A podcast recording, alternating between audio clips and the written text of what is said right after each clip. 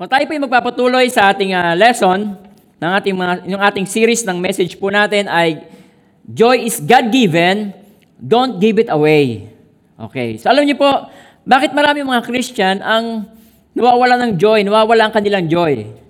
Nung una-una, bago silang Kristiyano, sila ay punong-pulo sila ng enthusias- enthusiasm, tapos may love, on fire, nung bago sila nakakilala sa Panginoon. Pero habang nagtatagal, yung pagiging Christian, bakit nawawala yung dating meron sila na kagalakan sa puso? Nauwi na lamang ito sa ah, pasabay-sabay, okay? Pa-attend-attend na lang. Tapos, para sa kanya, nahirap na yung mga aral.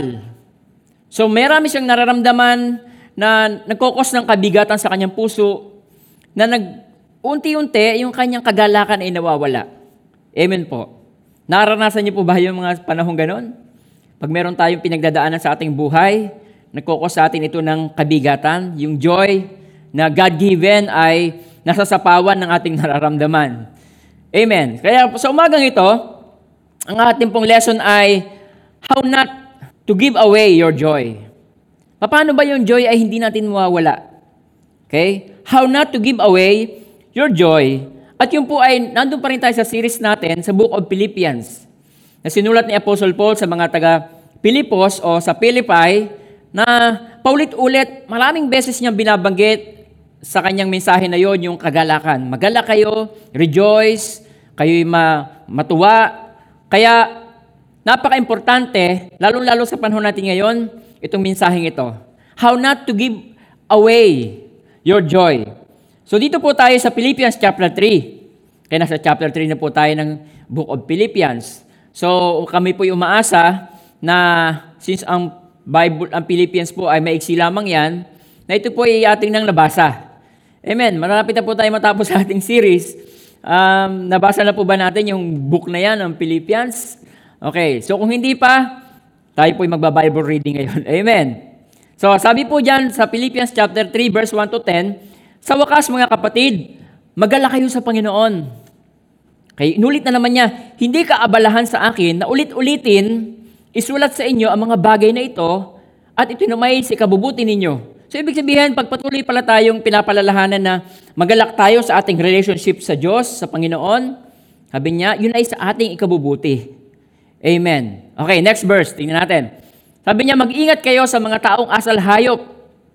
Maihilig sila sa paggawa ng masama at sa pagpupungos ng masisilang bahagi ng katawan.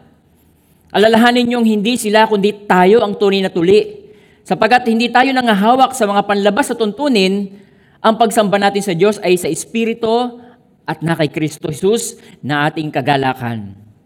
Kung sa bagay, sabi ni Apostle Paul, meron akong sapat na dahilan upang manghawak sa mga panlabas na tuntunin. Natatandaan niyo po yung kanyang background ni Apostle Paul bago siya maging Christian. Siya ay isang zilot. Okay? Siya ay matindi ang kanyang stand, yung kanyang paninindigan sa kanyang religion. Pagkatapos, yung mga Christian na hindi pa niya kilala noon ng Panginoon, talagang inuusig niya yan. Tapos siya ay pariseo, siya ay matalinong tao, nag-aral siya mas matataas na tao ng nagtuturo ng kautosan. So, si Apostle Paul ay marami siyang dapat panghawakan sa kanyang sarili patungkol sa kanyang mga accomplishments sa kanyang buhay. Okay, sabi niya, sa bagay, meron akong sapat na dahilan upang manghawak sa mga panlabas. Okay, tandaan po natin yung panlabas na tuntunin. Kung iniisip ni naman na may katwiran siyang magtiwala sa ganitong gawain, sabi niya, lalo na ako. Okay? Sabi niya, ako pa. Okay? Kung malalaman niyo lang yung background ko, ako pa. Kung sino may mayroong dapat ipagmalaki sa mga tuntunin na yan, yung mga panlabas na tuntunin, mga rituals, eh di ako na yon. Para niya sinasabing ganon. Sabi niya, tinuli ako sa ikawalong araw. Kaya mula ng isilang, nasa Bible talaga yon. After eight days, kailangan tuliin ng isang batang Hudyo para siya ay ma- talagang masabi nila na talagang nasa bayan ng Diyos, Israelita siya, kailangan siya itutuliin.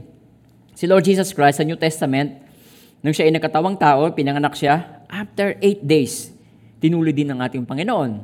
Okay? Sabi ni Apostle Paul, tinuli, tinuli ako sa ikawalong araw. Nung una ko'y isilang, ako'y kututubong Hebreo. Okay? Nasa lineage ako. Sabi niya, tunay akong Israelita. Buhat sa angka ni Benjamin. Sabi niya, kung pagsunod sa kautosan, ang pag-uusapan, Sabi niya, "A- ako'y pariseyo. Matindi. Okay?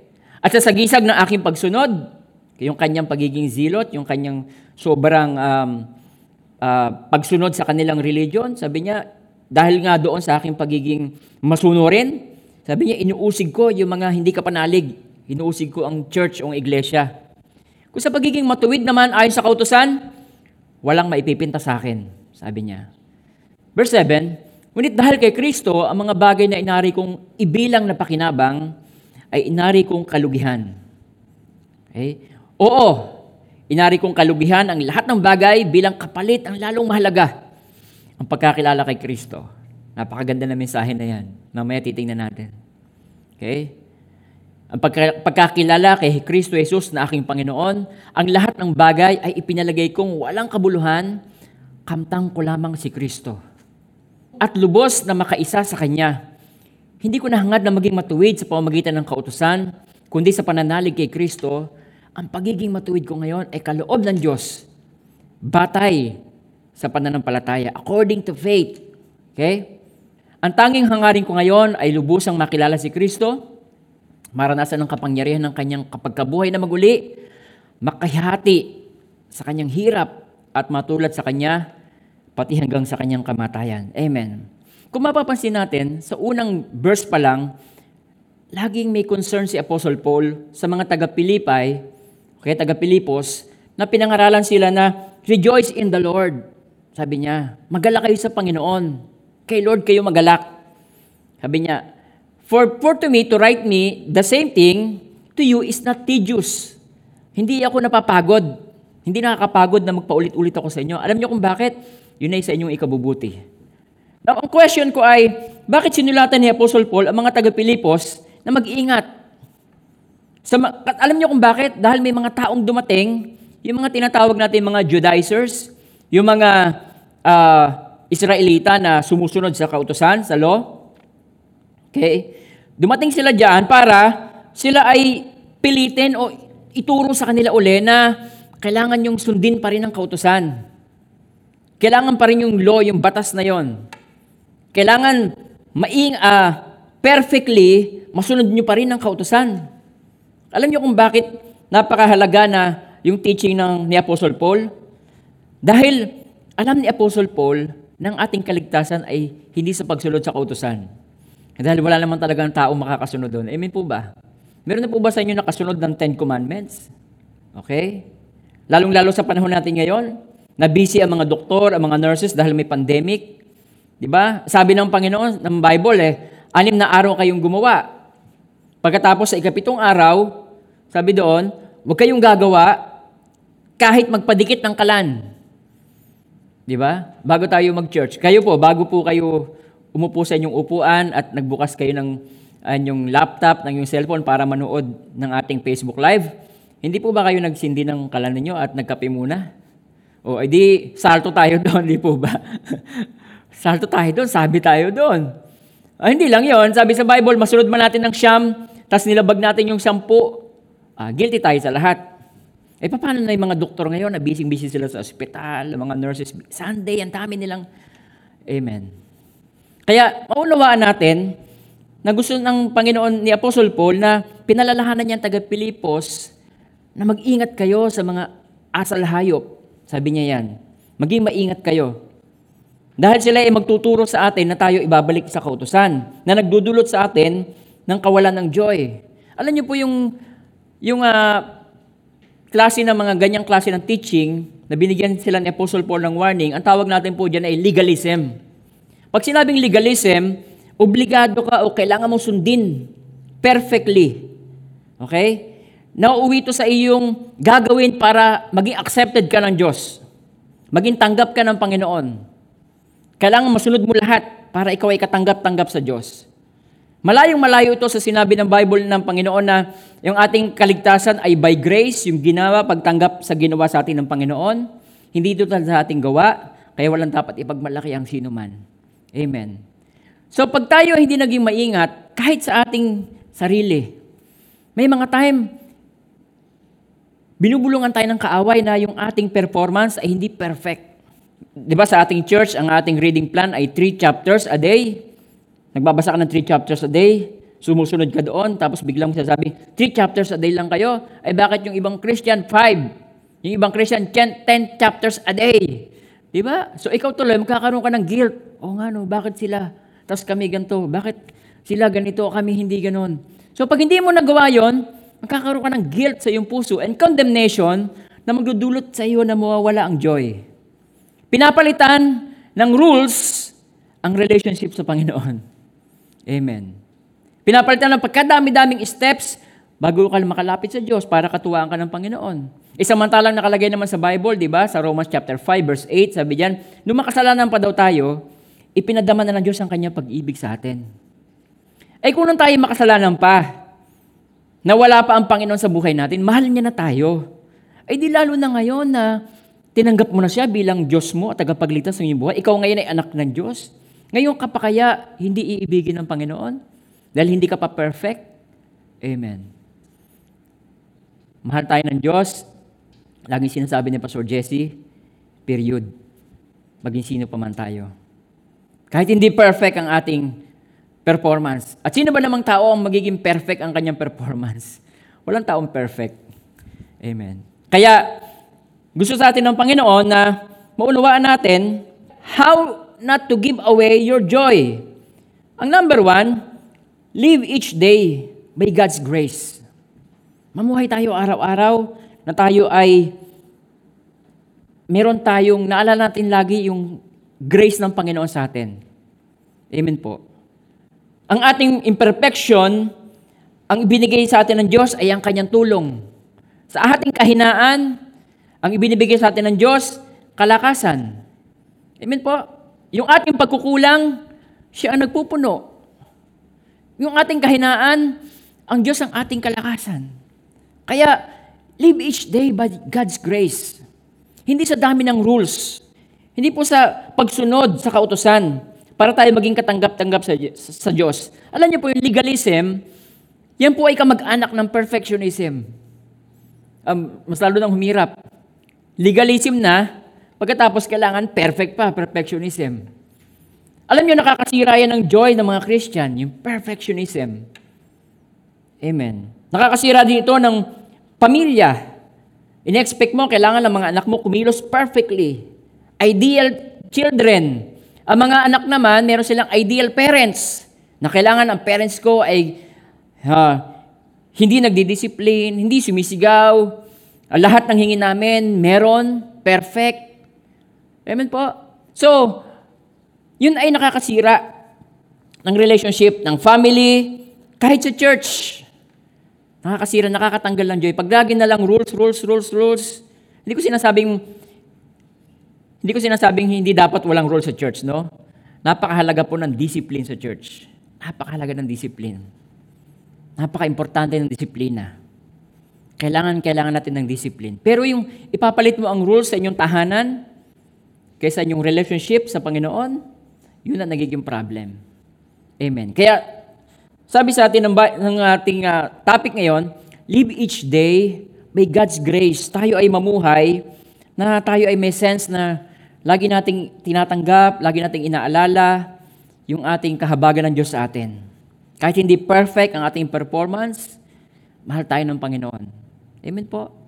Ang tinitingnan ng Diyos sa atin ay yung ating puso, yung pagsunod natin sa Panginoon. Yung desire ng puso mo, yung iyong faith, buong pusong pagsunod sa Panginoon. Yun ang tinitingnan ng Diyos sa ating lahat. Kasi pwede kang sumunod sa Diyos, okay, base sa rules, pero wala doon ang heart mo.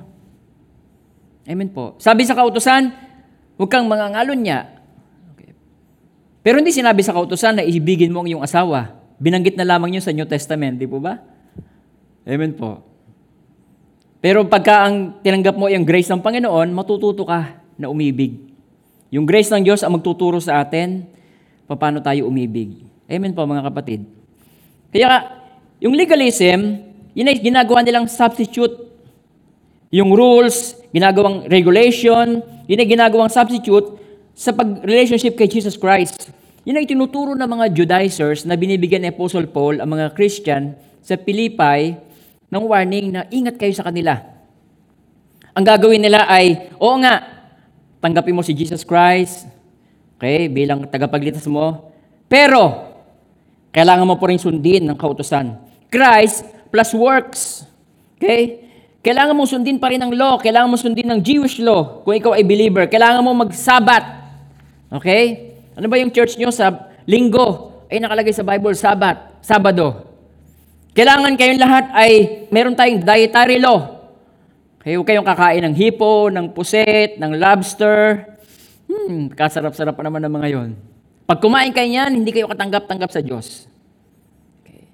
So, pati sa pagsusuot ng damit, hindi ko pa sinasabi na lahat ng klase ng damit isuot natin sa church, no?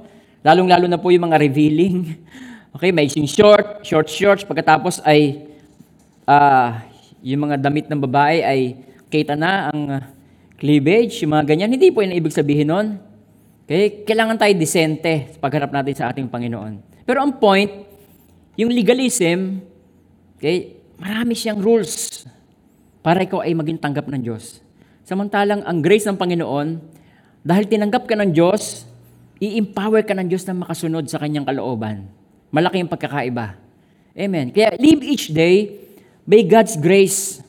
Okay, huwag tayo mag-focus sa magagawa natin sa Diyos, kundi mag-focus tayo sa ginawa ng Diyos para sa atin. Amen. At pag tayo ay napuno ng kanyang kagandahang loob, sabi sa Bible, we love because He first loved us. Nakakaibig tayo dahil ang Diyos ang unang umibig sa atin. Pag ito ay napuno ng Panginoon ang kanyang pag-ibig, ito'y dadaloy sa ibang tao. Amen. Dadaloy. Mangungusap ang Holy Spirit sa puso natin. Padadaloy niya yung mga mabuting gawa. Dahil tayo ay tumanggap ng mabuting gawa ng Panginoon, dadaloy ito sa ating kapwa. Amen. Kaya, live each day by God's grace. Amen, mga kapatid. Tingnan niyo po. Sabi niya sa English, beware of dogs. Okay, yung dogs na yan, hindi yan katulad na sa atin sa Pilipinas na may alaga kang Shih Tzu, okay, may alaga kang, uh, sa amin ni American Bully na talaga namang inaalaga ang mabuti. Sa kanila po, iba ang aso. Ang aso sa kanila, mga scavenger yan. Tapos ay nang aatake yan para sila kagatin. Kaya, beware of dogs, of evil workers, beware of mutilation. Kaya nagpupungos na masiselang bahagi para lamang ipakita outwardly na sila ay Israelita, Israelites. Outwardly, sila ay makajos. Okay? Kailangan lahat nakaputi, kailangan uh, mahaba ang balbas, walang mga um, burloloy sa katawan para ipakitang sila ay makajos. Kayo, hindi kayo ganyan. Wala dapat mga drum set, parang disco house ang inyong church. Amen. Rules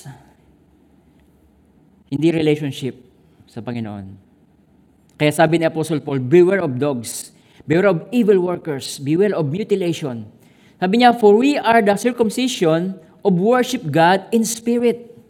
Rejoice in Christ Jesus. Rejoice in Christ Jesus. And have no confidence in the flesh. Yung confidence in the flesh, hindi ibig sabihin niya na yung kahalayan.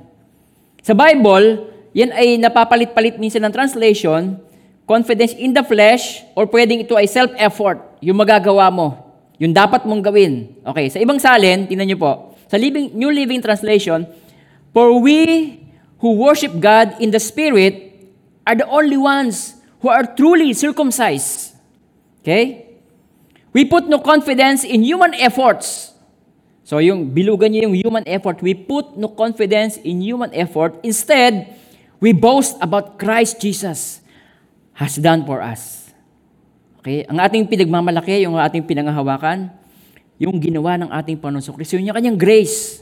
Hindi yung confidence mo sa sarili mo magagawa dahil kapos talaga tayo dyan. Hindi natin kaya. Sabi sa Bible, for all have sinned and fall short. Pag sinabing fall short, kapos. O you miss the mark ng perfection ng Diyos. Yung righteousness ng Diyos, kapos tayo doon. Amen?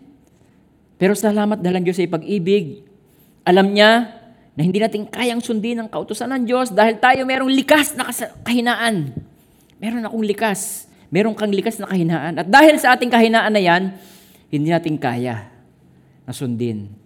Kaya sabi ni Apostle Paul, For we who worship God in the Spirit are the only ones who are truly circumcised. We put no confidence in human efforts. Instead, we boast about what Christ Jesus has done for us. Sa ibang salin, okay. Sabi niyan, the act of becoming a Jew has nothing to do with us becoming Christian. We worship God through His Spirit and are proud of Jesus Christ. We have no faith in what we ourselves can do. Wala akong tiwala. Hindi kami nagtitiwala o hindi kami nangahawakan sa aming magagawa. Kundi ang pinangahawakan namin ay ang ginawa ng ating Panginoon Kristo sa ating mga buhay. Amen po. Praise God. Thank you, Lord. Marami pong salamat sa Panginoon dahil kita, kilala niya tayo. Bagamat kilala niya tayo na pagkadami-dami nating kahinaan, tayo imperfect, pero mahal tayo ng Diyos. Ang mahalaga sa lahat, lalo sa panahon ngayon, lagi nating maalala yung ginawa niya para sa atin. Siya'y namatay para sa atin, tinubos niya tayo sa ating kasalanan, tinanggal niya yung sumpa ng kautosan, okay, upang matanggap natin yung mga pagpapala. Kaya kahit sa panahon ng pandemic, nare-receive natin ang blessing ng Panginoon. Amen? Dahil kay Lord Jesus Christ. Now, si Apostle Paul, he gives us five examples of legalism na may mga time na apply natin sa sarili natin. Hindi natin nalalaman. Amen. Ang number one dyan, you begin to trust in rituals. Si Apostle Paul, binigay niya sa atin niya, sabi niya, tinuli ako ng ikawalong araw. So noon, dumaan din siya sa ritual na yan. Okay? Nung hindi pa niya kilala ang pananalig kay Kristo. Ang kanyang stand noon, pagsunod. Legalism. Perfectionism. Sabi niya, tinuli ko sa ikawalong araw nang ako'y isilang. Ako'y katutubong Hebreo. So pinangahawakan niya yung mga rituals na kanyang pinagdaanan. Amen po? Kaya, sa panahon ngayon, okay, talaga namang sa church natin, meron tayong mga baptism, meron tayong communion, meron tayong baby dedication, pero hindi natin ginagawa yon para tayo maligtas. Hindi ganon. Tayo ay saved na, kaya tayo sumusunod doon. Yun ay bunga ng ating kaligtasang tinamo kay Lord Jesus Christ. Nung nakilala natin siya, dahil siya ang ilaw ng sanlibutan, sabi ni Lord Jesus Christ, ang sumusunod sa akin ay magkakaroon ng ilaw na nagbibigay buhay, hindi nalalakad sa kadiliman. Kaya nung tinanggap mo si Lord, si Lord Jesus, naunawaan natin na kaya tayo ay sumusunod sa kalooban ng Panginoon. Yung baptism na yan, child dedication na yan, dahil nakit, naliwanagan tayo na yun ay importante. Amen po. Hindi tayo sumusunod na parang mga robot na oh, baptismo. Okay, baptismo para ma-save. Yung bata, kailangan i-dedicate yan kasi pag namatay yan, tiyanak yan. Di ba? So maraming mga magulang, talaga namang uh, nagsisikap talaga sila na yung kanilang anak i-dedicate kagad. Kasi natatakot sila na baka pag namatay, maging tiyanak. hindi po ganun totoo yun. Hindi totoo yun. Amen po. So, hindi naman bad spirit ang iyong anak. Yun ay human being na merong uh, hininga ng Diyos. Amen. Kaya, meron naman tayong ganito, pero na bunga lang ng ating kaligtasan. Bunga ng ating, bunga ng grace ng Panginoon sa ating kaya tayo sumusunod. Hindi yun ang ating batayan para tayo ma-save. Okay? So, nagiging malinaw po ba? Kung ikaw ay hindi pa nababaptize ngayon, at may pandemic, natatakot kang tamaan ka ng pandemic, ng COVID, at ikaw ay mamatay, hindi pa ako bautismado, baka ako ay maimpyerno, ay hindi ho yun. Kahit hindi. Natatandaan niyo yung magnanako na nakapako sa krus kay Lord Jesus Christ? Di ba? Nung siya ay pinako, silang tatlo pinako, di ba? Sabi nung isa, kung talagang anak ka ng Diyos, kalagan mo ang iyong sarili at kalagan mo rin kami. Sabi naman ng isa, Lord, alalahanin mo po ako pag ikaw ay nasa paraiso na. Sinabi ba ni Jesus na kailangan mo magpabaptize? Eh Lord, gusto ko po sana kaso naka-stuck po ako dito. Di ba? Sabi ni Jesus Christ, ngayon din isasama kita. Amen. Ang ating kaligtasan ay pagtanggap natin sa ginawa ng Panginoon Kristo. Kung ikaw ay hindi pa nakatitiyak sa iyong kaligtasan, at meron kang fear, dahil marami ka pang mga rituals na hindi nagagawa, okay, ito yung tamang panahon na maunawaan mo. Sabi sa Bible, ngunit ang lahat ang tumanggap. Pag tinanggap mo si Lord Jesus Christ sa puso mo, bilang Diyos at tagapagligtas ng iyong buhay at manalig sa Kanya, ay pinagkalooban niya ng karapatan na maging anak ng Diyos. Amen? So meron pang verse dito sa Romans chapter 10, verse 9. Sabi niyan, kung ipapahayag na yung labi, iko-confess mo, pagpe-pray mo, na si Jesus ay Panginoon at mananalig ka ng buong puso na siya ay muling binuhay ng Diyos, maliligtas ka. Bakit? Sabi niyan, sapagkat, sa verse 10, sapagkat nananalig ang tao sa pamagitan ng kanyang puso, at sa gayon ay napapawalang sala. Okay? Pag nanalig ka kay Lord Jesus Christ ng buong puso, pag sinabing buong puso, tatanggalin mo yung mga pinananaligan mo, mga Diyos-Diyosa na yan, kung sino-sino pa man yan. Okay? Mananalig ka ng buong puso kay Lord, ikaw ay mapapawalang sala. At nagpapahayag ka na yung pamamagitan na yung labi, sa gayon ay maliligtas. Sa verse 11, ito napakaganda ng verse 11. Sinasabi ng kasulatan, hindi mabibigo ang sino mang nananalig sa Kanya. Amen. Kung ikaw, kapatid, kaibigan na first time pa lang, o kahit na matagal ka na sumusubaybay sa Holy Trinity Bible Church, hindi ka pa sure sa iyong kaligtasan at meron kang fear. May, wala kang joy sa, sa buhay mo ngayon dahil merong, because of fear, na hindi mo nagagawa yung mga gantong ritual, natatakot ka na baka tamaan ka ng pandemic, ikaw ay makremate nang hindi ka pa saved. Ito na yung tamang pagkakataon, inanyayahan kita sa maiksing panalangin ito. Sabi mo, Panginoong Isus, maraming salamat po sa ginawa mong sakripisyo sa krus ng Kalbaryo. Lord, dahil sa iyong mga latay, sa iyong dugo, Panginoon, ako'y binayaran mo sa aking kasalanan. Tinatanggap ko po kayo, Panginoong Sus, bilang Diyos at Hari, tagapagligtas ng buhay ko. Lord Jesus, I declare that you are my Savior, you are my God. Salamat po sa pagtubos mo, pagbabayad mo sa aking kasalanan.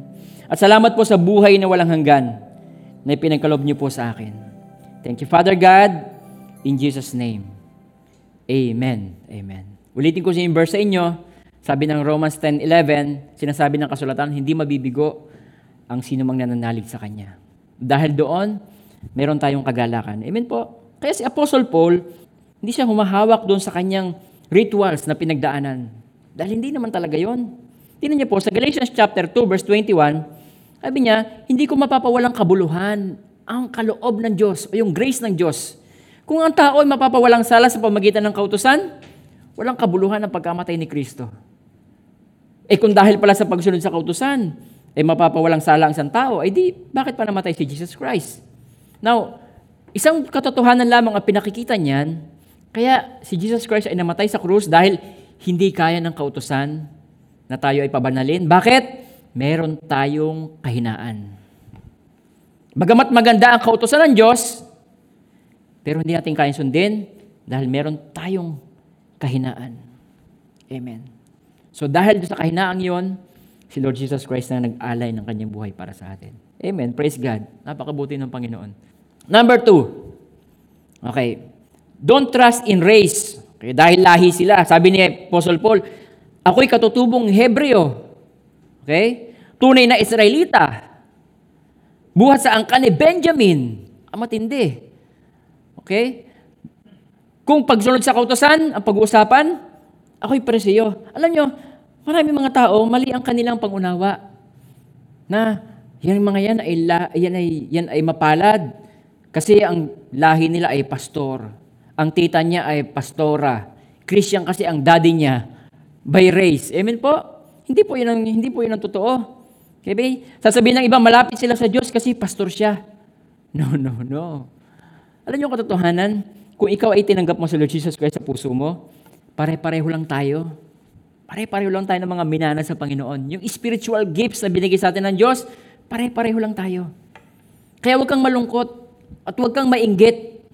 Iisipin mo na mas malapit sila sa Diyos kasi pastor siya, kasi pastora siya, kasi tatay niya pastor. Hindi po. Ang naging ang nag-cause ng ating paglapit sa Diyos ay ang dugo ng ating Panginoon sa Kristo. Sabi po yun sa Ephesians chapter, I think 2, verse 13. Okay? Ngunit ngayon, dahil sa inyong pakikipag-isa kay Kristo Jesus, kayong dating nasa malayo ay nailapit sa pamagitan ng kanyang kamatayan. Sa English, sa New King James Version, sabi diyan, But now in Christ Jesus, You who once were far off had been brought near by the blood of Jesus Christ. Naging malapit ka sa Diyos, naging malapit tayo sa Diyos dahil sa dugo ni Lord Jesus Christ. Hindi dahil pastor ang tatay mo, hindi dahil lahi kayo ng mga pastor, mga Christian, no. Because of the blood of Jesus Christ. Amen. Kaya kung tinanggap mo siya sa puso mo, malapit ka sa Panginoon. Pwede kang mag-pray sa Kanya, pwede kang lumapit sa Kanya. Amen. Pare-pareho lang tayo ng mga minana. Siguro po ang kailangan lang natin gawin, tuklasin natin yung mga minana natin sa Diyos. Tuklasin natin yung mga spiritual blessings na binigay sa atin ng Panginoon at ma-experience mo din. Amen. Along the way, ma-experience natin yan. Number three. Okay. Don't trust in religion. Okay. Sabi ni Apostle Paul, ako'y katutubong Hebreo. Okay? I was a Hebrew of Hebrews. Sabi niya, hindi niya pinagmamalaki pala yung kanyang religion. Binabanggit niya lang yon pero hindi ang tiwala niya. Amen po? Kung may mga religion na natatakot yung mga membro dahil hindi sila saved, na pag sila tiniwala, tiniwalag, hindi sila maliligtas, di ba? May mga ganong religion. Takot silang matiwalag dahil pag nawala sila sa religion na yon, hindi na sila ligtas. so naging malinaw sa ating kanina, tinan niyo po, nandun ka nga sa isang religion. Pero hindi mo naman tinatanggap ang Panginoon sa Kristo bilang Diyos at tagapagligtas ng iyong buhay, hindi ka din saved. Kaya hindi sa religion. Ang church ay hindi membership. Ang salvation natin ay hindi membership. Sa HTBC, ang tinuturo sa atin ni Pastor Jesse dito, ang ating kaligtasan ay hindi by membership. Amen po. Kung ikaw nanonood ngayon, malayo ka man dito sa naik, nasa ibang lugar ka, so nung tinanggap mo si Lord Jesus Christ, pag nagkaroon ng face-to-face worship sa uli sa ating church, kahit hindi ka maka-attend dito dahil malayo ka, save ka. Dahil hindi po religion ang ating kaligtasan. Amen. Si Apostle Paul, hindi yun ang kanyang pinagmamalaki. Okay, number four, don't trust in rules. Sabi ni Apostle Paul, in regard of the law, I was a Pharisee. Kung sa pagsunod lang sa kautosan, sabi niya, ako'y Pariseo. Wow. Matindi. Alam niyo po, sabi niya sa Philippians chapter 3 verse 5, ako'y tinuli sa ikatatlong araw. Yung pagsunod niya sa kautusan, matindi. Okay? Ako'y tinuli na ikawalong araw na ako'y pinanganak. Ako'y katutubong Hebreo. Alam niyo po, kaya yung mga Pareseyo, hindi sila kumakain ng itlog kapag kayong manok ay ng itlog ng Sabado. Dahil yung po ay self-effort. Di ba? Kaya maraming pareseyo noon nagagalit kay Jesus Christ, di ba? Pag nagpapagaling siya sa araw ng Sabat. Pwede ka naman magpagaling ng ibang araw, wag lamang sa araw ng Sabat. Dahil yun ay paggawa, self-effort. Amen. Tingnan niyo po. Okay? Kaya yung mga pareseyo, pag kinagat sila ng lamok, araw ng Sabado, hindi nila pwedeng patayin yon. Dahil kumilo sila. Di ba? Maghihintay pa yung bukas, bo, bo, botsog na. Botsog na yung lamok. May dengue na bago pa bugawin. Amen? Pag nalaglag yung kanilang mga hayop sa balon sa araw ng Sabat, hayaan nilang mamatay yun dahil bawal sa kanila yung kumilos. Tingnan nyo, di ba? Nakakawala ng joy. Pagka ganun. Kaya, tinuturo sa atin ng Panginoon yung grace. Tingnan nyo po ha. Tingnan nyo po, napakaganda ng verse na to. Ito yung palaisipan sa atin. Sa Matthew chapter 5, verse 20. Eh, si Lord Jesus Christ may sabi nito. Sabi niya, But I warn you, unless you obey God better than the teachers of religious of law and the Pharisees, you cannot enter the kingdom of heaven at all. Aba, teka muna. Bigla yatang humirap. Sabi ni Lord. But I warn you, unless you obey God better than the teachers of religious law and the Pharisees do, you cannot enter the kingdom of heaven at all. Kung hindi nyo rin lang masusunod ng malalampasan ng higit pa yung mga pariseyo, hindi kayo makapasok sa kalangitan.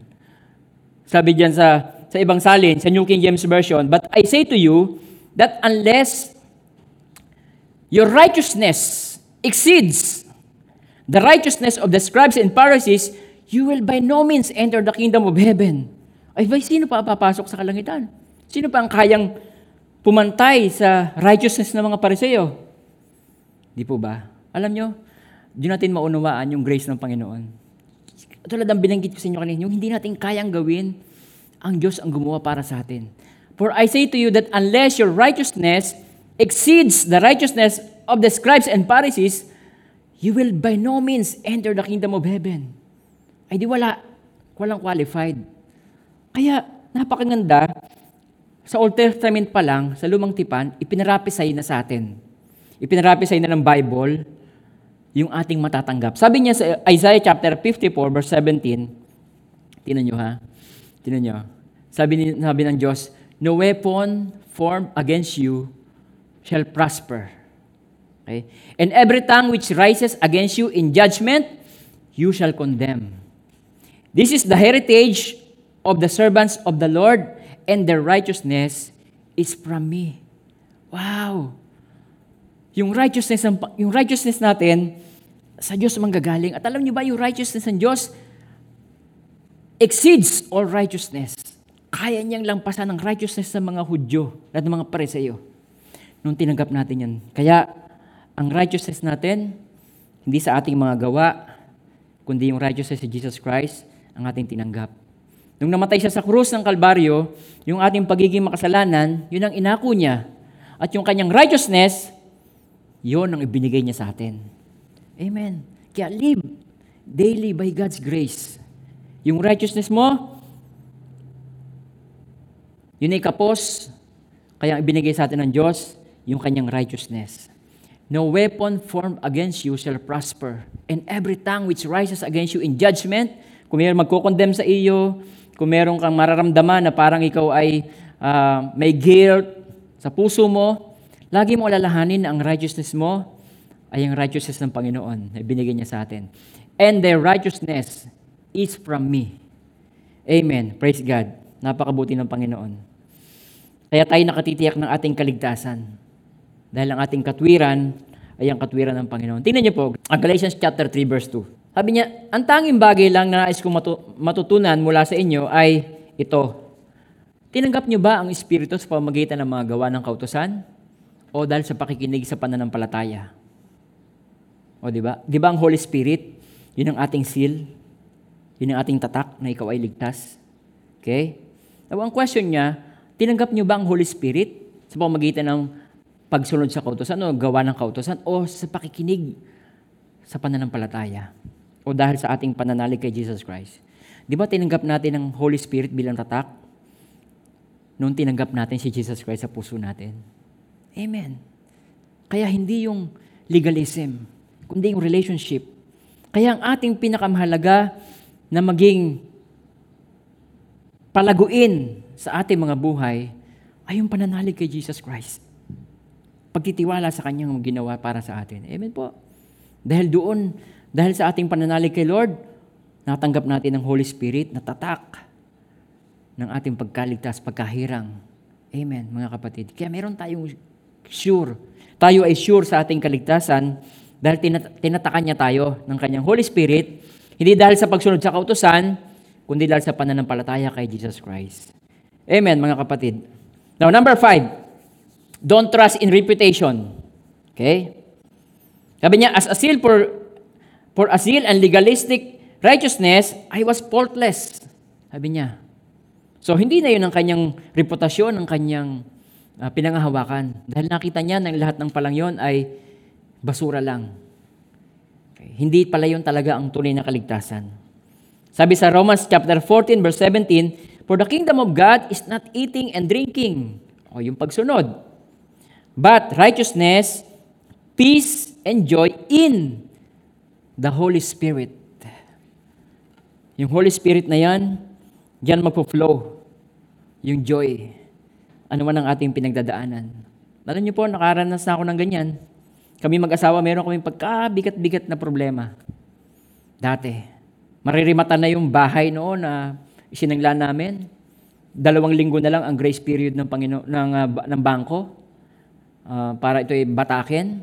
So, talaga namang gipit na gipit na kami. Sabi ni Pastor Jesse, kahit magtrabaho ka sa abroad ngayon, within two weeks, hindi mo kayang bayaran yon Sabi niya. Pero nung kami ay, kami mag-asawa ay nag-pray, um, natatandaan ko Sunday yun ng time na yon nagpe-pray kami. Yung Holy Spirit bumaba yung presensya niya sa amin. sa kalagitnaan ng pag-iyak dahil sa problema, biglang nag-flow ang joy. Biglang tawa, tumatawa ka, tapos meron kang assurance na mapagtatagumpayan mo yung problema. Amen po. Kaya, for the kingdom of God is not eating and drinking. Yung paghahari ng Diyos sa puso mo, hindi dahil sa pagsunod mo.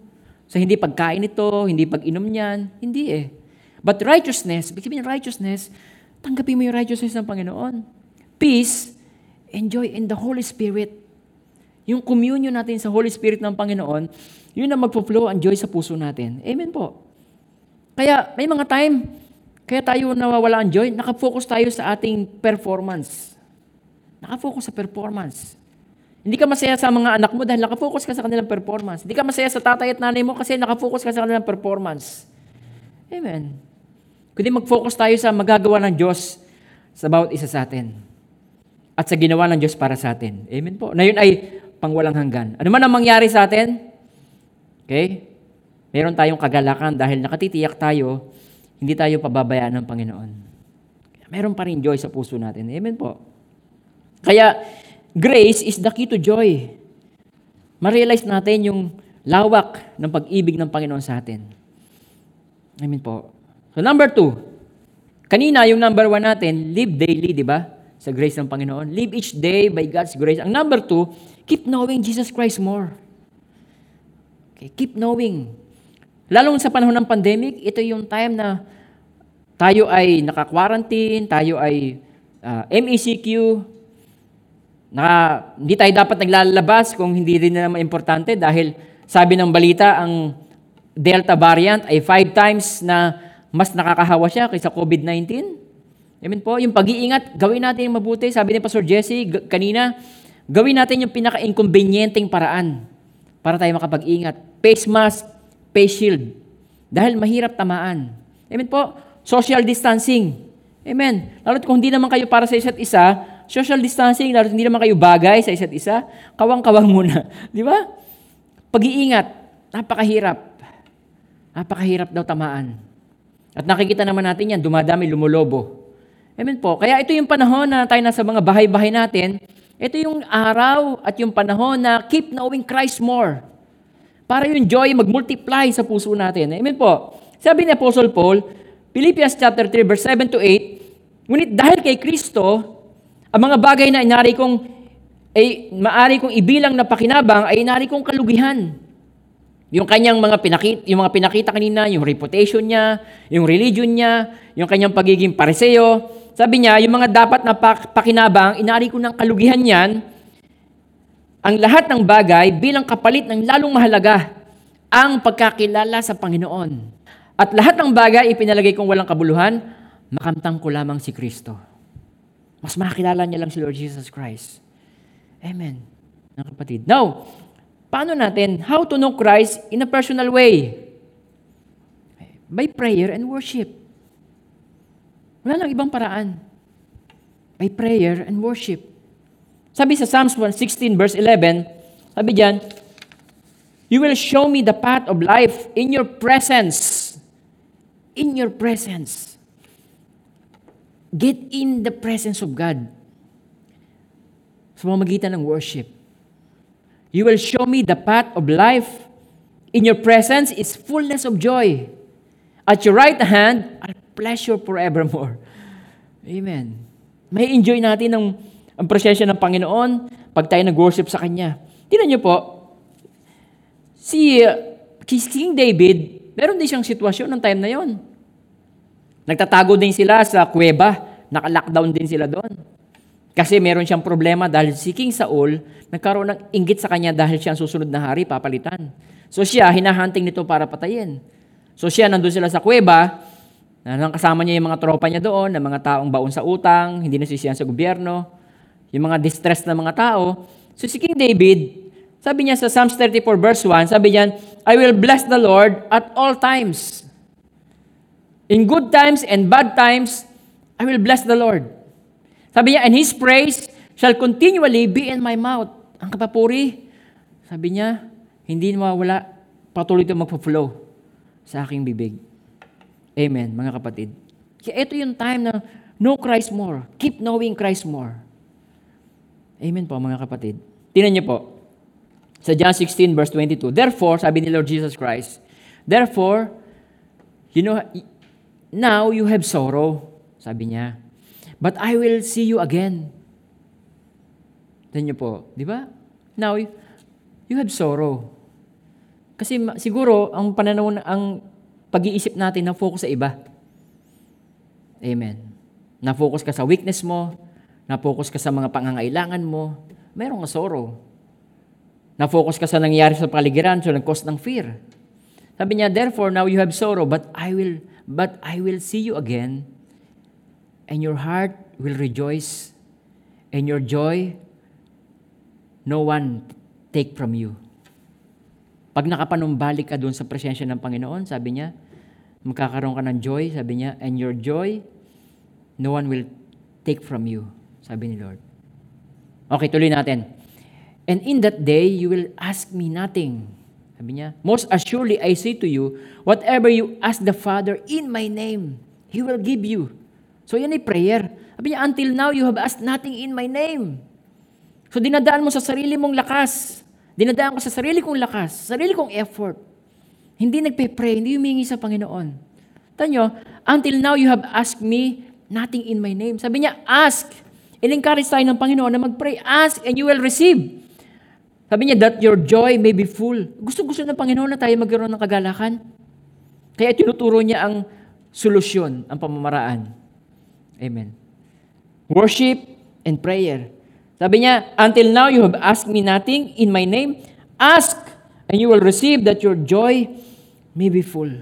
Alam niyo, pag tayo lalapit sa Diyos, alisin natin sa isip natin yung legalism. Amen. Na iniisip mo na, ah, kailangan maging perfect muna ako para ako itugunin ng Panginoon. Mali po yun. Alam niyo po sa Biblia, maraming pinagaling ang Panginoong Jesus na hindi perfect. Hmm. Meron doon yung babaeng inaagasan, 12 years ng dinudugo, di ba? Sa kautosan, bawal siyang pumunta sa crowd. Itinuturing siyang marumi. Okay? Pag ang babae ay may araw ng regla nila, tinuturing silang marumi. Ay yung dinudugo for 12, uh, ilang taon na yon, di ba? Tapos, eh, bawal siyang pumunta sa crowd. Ah, hindi lang yun, bawal siyang humipon ng lalaki. Pero yung babae na yon tumanggap ng healing because of faith. Dahil sa pananampalataya niya kay Jesus Christ. Amen. Meron pang isang lalaki na may ketong. Pag may ketong ka, tinuturing ka din na marumi, so ikaw, nakalabas ka din. Ang quarantine mo, hindi sa loob ng, ang, ang quarantine mo, hindi sa loob ng ano, ng community, doon ka sa labas, iko-quarantine. Naka, hindi ka gumagaling. Pero yung lalaki na yon, hindi siya, hindi siya perfect, meron siyang problema sa sarili niya, pero lumapit siya kay Lord Jesus Christ, sabi niya, Lord, kung gugustuhin mo lang, kaya mo akong pagalingin. Sabi ng Panginoon Jesus, gusto ko gumaling ka. Amen po. Ang mahalaga ay pananampalataya kay Lord Jesus Christ. Knowing Christ more. Kaya paglapit mo sa Diyos, sa pananalangin, huwag mo, alisin mo sa isip mo yung kailangan mo maging perfect. Ang sabi ng Bible, ang throne ng Diyos ay throne of grace. Ang throne of grace, hindi yung para sa perfect na tao. Kaya nga grace eh. You can come to God as you are. Lord, ito po ako. Tulungan niyo po ako sa aking kahinaan. Lord, ako'y natatakot. Aminin mo sa Panginoon. At iko'y tatanggap ng tulong. Amen, mga kapatid. Keep knowing Christ more. Number two, read His Word. By reading His Word, magbasa tayo ng Bible. Amen po, mag-start tayo sa Book of John. John ka mag-start sa Book of John. John sa John, okay? Sino sinasabi ni Pastor Jesse sa amin, 10 times basahin mo yung Book of John. At maraming revelation ng Panginoon na maunawaan natin. Makikilala natin ang Diyos na siya ay mabuting Diyos. Siya ay full of grace. Siya ay mahabagin. Amen, mga kapatid. Kaya kung kailangan mo mag-grow, kailangan mo mag-spend ng time. Kailangan natin mag-spend ng time sa Panginoon, magbabasa ng Kanyang salita. Sa panahon ngayon na pagkadami-daming tinatawag ko mga time wasters ng buhay, computer games, um, kung ano-ano, may mga talpak na yan, no?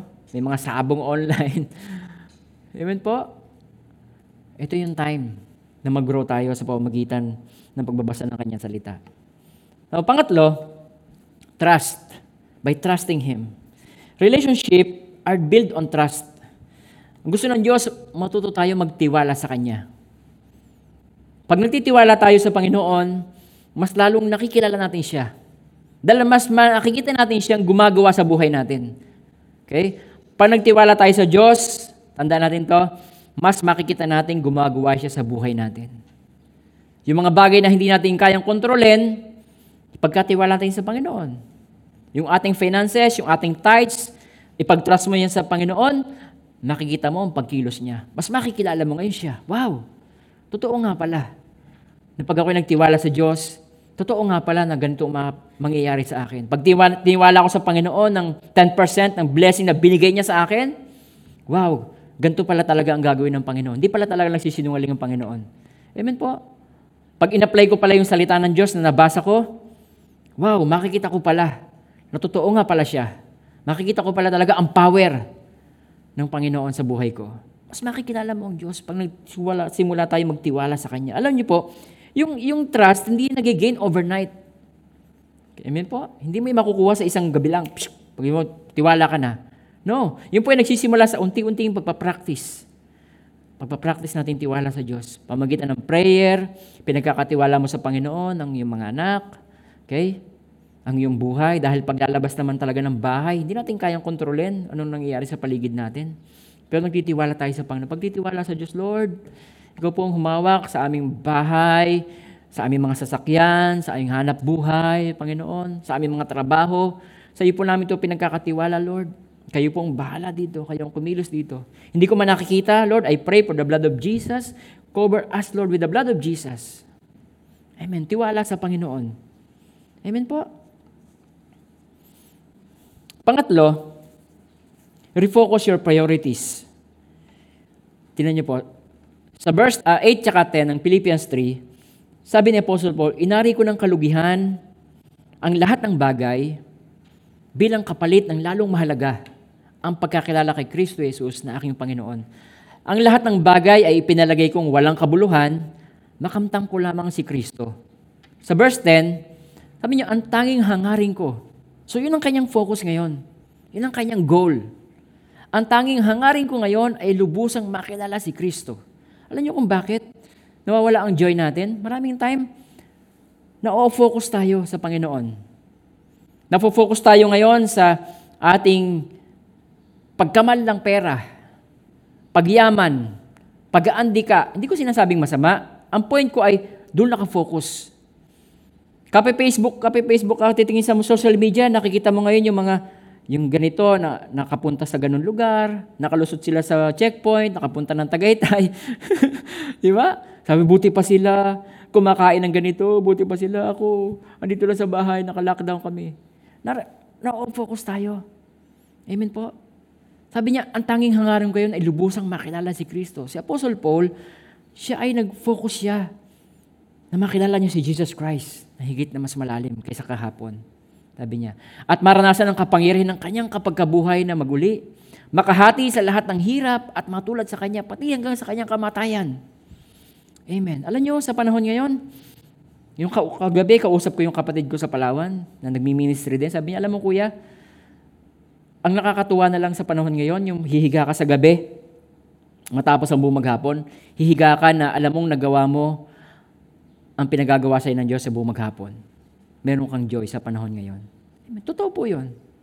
Pag mas nakilala mo ang Panginoon Kristo, ngayon kaysa kahapon, mas malaking pakinabang. Dahil meron tong malaking epekto sa ating pagkatao. Sa in- inwardly, meron kang peace. Inwardly, meron kang joy. Inwardly, meron kang magandang pananaw sa buhay. Amen. Kaya, refocus your priorities. Sabi ni Lord Jesus Christ, tinan niyo po, sa Luke chapter 12, verse 15, sabi diyan, sinasabi, at sinabi niya sa kanilang lahat, mag-iingat kayo sa lahat ng uri ng kasakiman, sapagkat ang buhay ng tao, wala sa laki ng yaman. Amen. Maraming tao ang may pera, pero di sila masaya. Meron silang fear. Merong fear. Paano kaya to pagka pag ako'y namatay, sino kaya magmamana ng mga ng aking mga inandika? Hirap matulog sa gabi. Because of that. Amen. Kaya so, refocus your priorities. Sa panahon ngayon, ang pinakamahalaga sa atin ay pananampalataya. Sabi nga ni Pastor Jesse, trust, trust, trust kay Lord. At mag-grow lang ating pagtitiwala sa Panginoon pamagitan ng pagkilala kay Lord. Araw-araw. Amen po. Maraming mga tao, tinan nyo, meron sila mga takot i-give up sa buhay nila. Sasabihin nila, pag ako naging Christian, sabi niya, marami akong kailangan i-give up. Kaya maraming tao ay takot na sumunod sa Panginoon. Marami akong kailangan i-give up. Alam niyo po, huwag kang matakot i-give up. Okay? Huwag kang matakot pala na sumunod sa Panginoon. Dahil alam niyo, katulad ng sinabi ko sa inyo kanina, si Lord Jesus Christ ang ilaw. Okay? Sabi niya, ako ang ilaw ng sanlibutan. Okay? Ang sumusunod sa akin ay magkakaroon ng ilaw na nagbibigay buhay, hindi nalalakad sa kadiliman. Pag nagsimula kang sumunod kay Lord, mag-focus ka kay Lord, liliwanagan niya ang iyong isip. Makikita mo ngayon yung mga bagay na ginagawa mo o ginagawa, nagagawa natin na nagdudulot ito ng kapahamakan mismo sa sarili natin.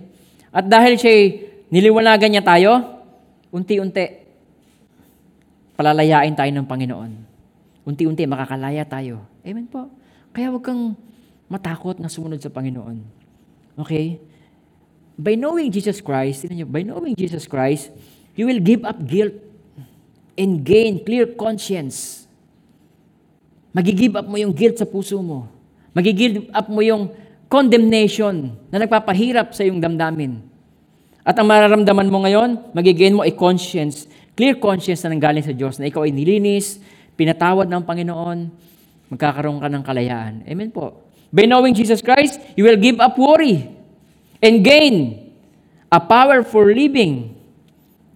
By knowing Jesus Christ, you will give up frustration and lack of purpose in life and gain real meaning and purpose in life. Amen, mga kapatid. Yun ang kahalagahan nang tayo nakafocus sa Panginoon. Maraming bagay na nagpapabigat sa buhay natin ang papalayain tayo ng Panginoon. Amen po. Now, ang question ko ay, kumusta ka na ba? Kumusta ka na kapatid? Wala ka bang joy sa puso mo ngayon? Sumaring ikaw ay naging biktima ng legalism, ng perfectionism. Nahiya kang lumapit sa Diyos dahil meron ka na nagawang kapalpakan noon. Gusto ni Lord, tulungan ka ngayon. Gusto ni Lord, palayain ka ngayon. Gusto niya maalala mo na siya ay namatay para sa iyo. Amen? Na ang mahalaga ay yung ginawa, nat, ginawa ng Panginoon Kristo para sa atin, hindi yung magagawa natin para sa Diyos ang pinakamahalaga. Bakit ka walang joy ngayon, kapatid? Siguro ikaw ay na-focus. Na-focus ka sa mga material na bagay. Amen po? Na napabayaan mo yung relationship sa Panginoon, hindi pa huli ang lahat. Ito yung time na tayo pwedeng manumbalik sa Panginoon. Tayo manumbalik sa Kanya at tayo bibigyan niya uli ng lakas. Bibigyan niya ng panibagong perspective ang ating buhay. Bibigyan niya tayo ng bagong pananaw. Bibigyan niya tayo ng bagong lakas para tayo makapagpatuloy sa Panginoon. Katulad ng sinabi ko sa inyo noong nakaraang mga araw, sa Diyos, hindi mo kailangan ng appointment. Hindi mo kailangan ng appointment sa Panginoon, lalapit ka sa Kanya. Hindi sa kagaya ng mayor, ng presidente, na kailangan ng appointment. Sabi ng Panginoon, Call unto me in the day of trouble. I will deliver thee, and you shall glorify me.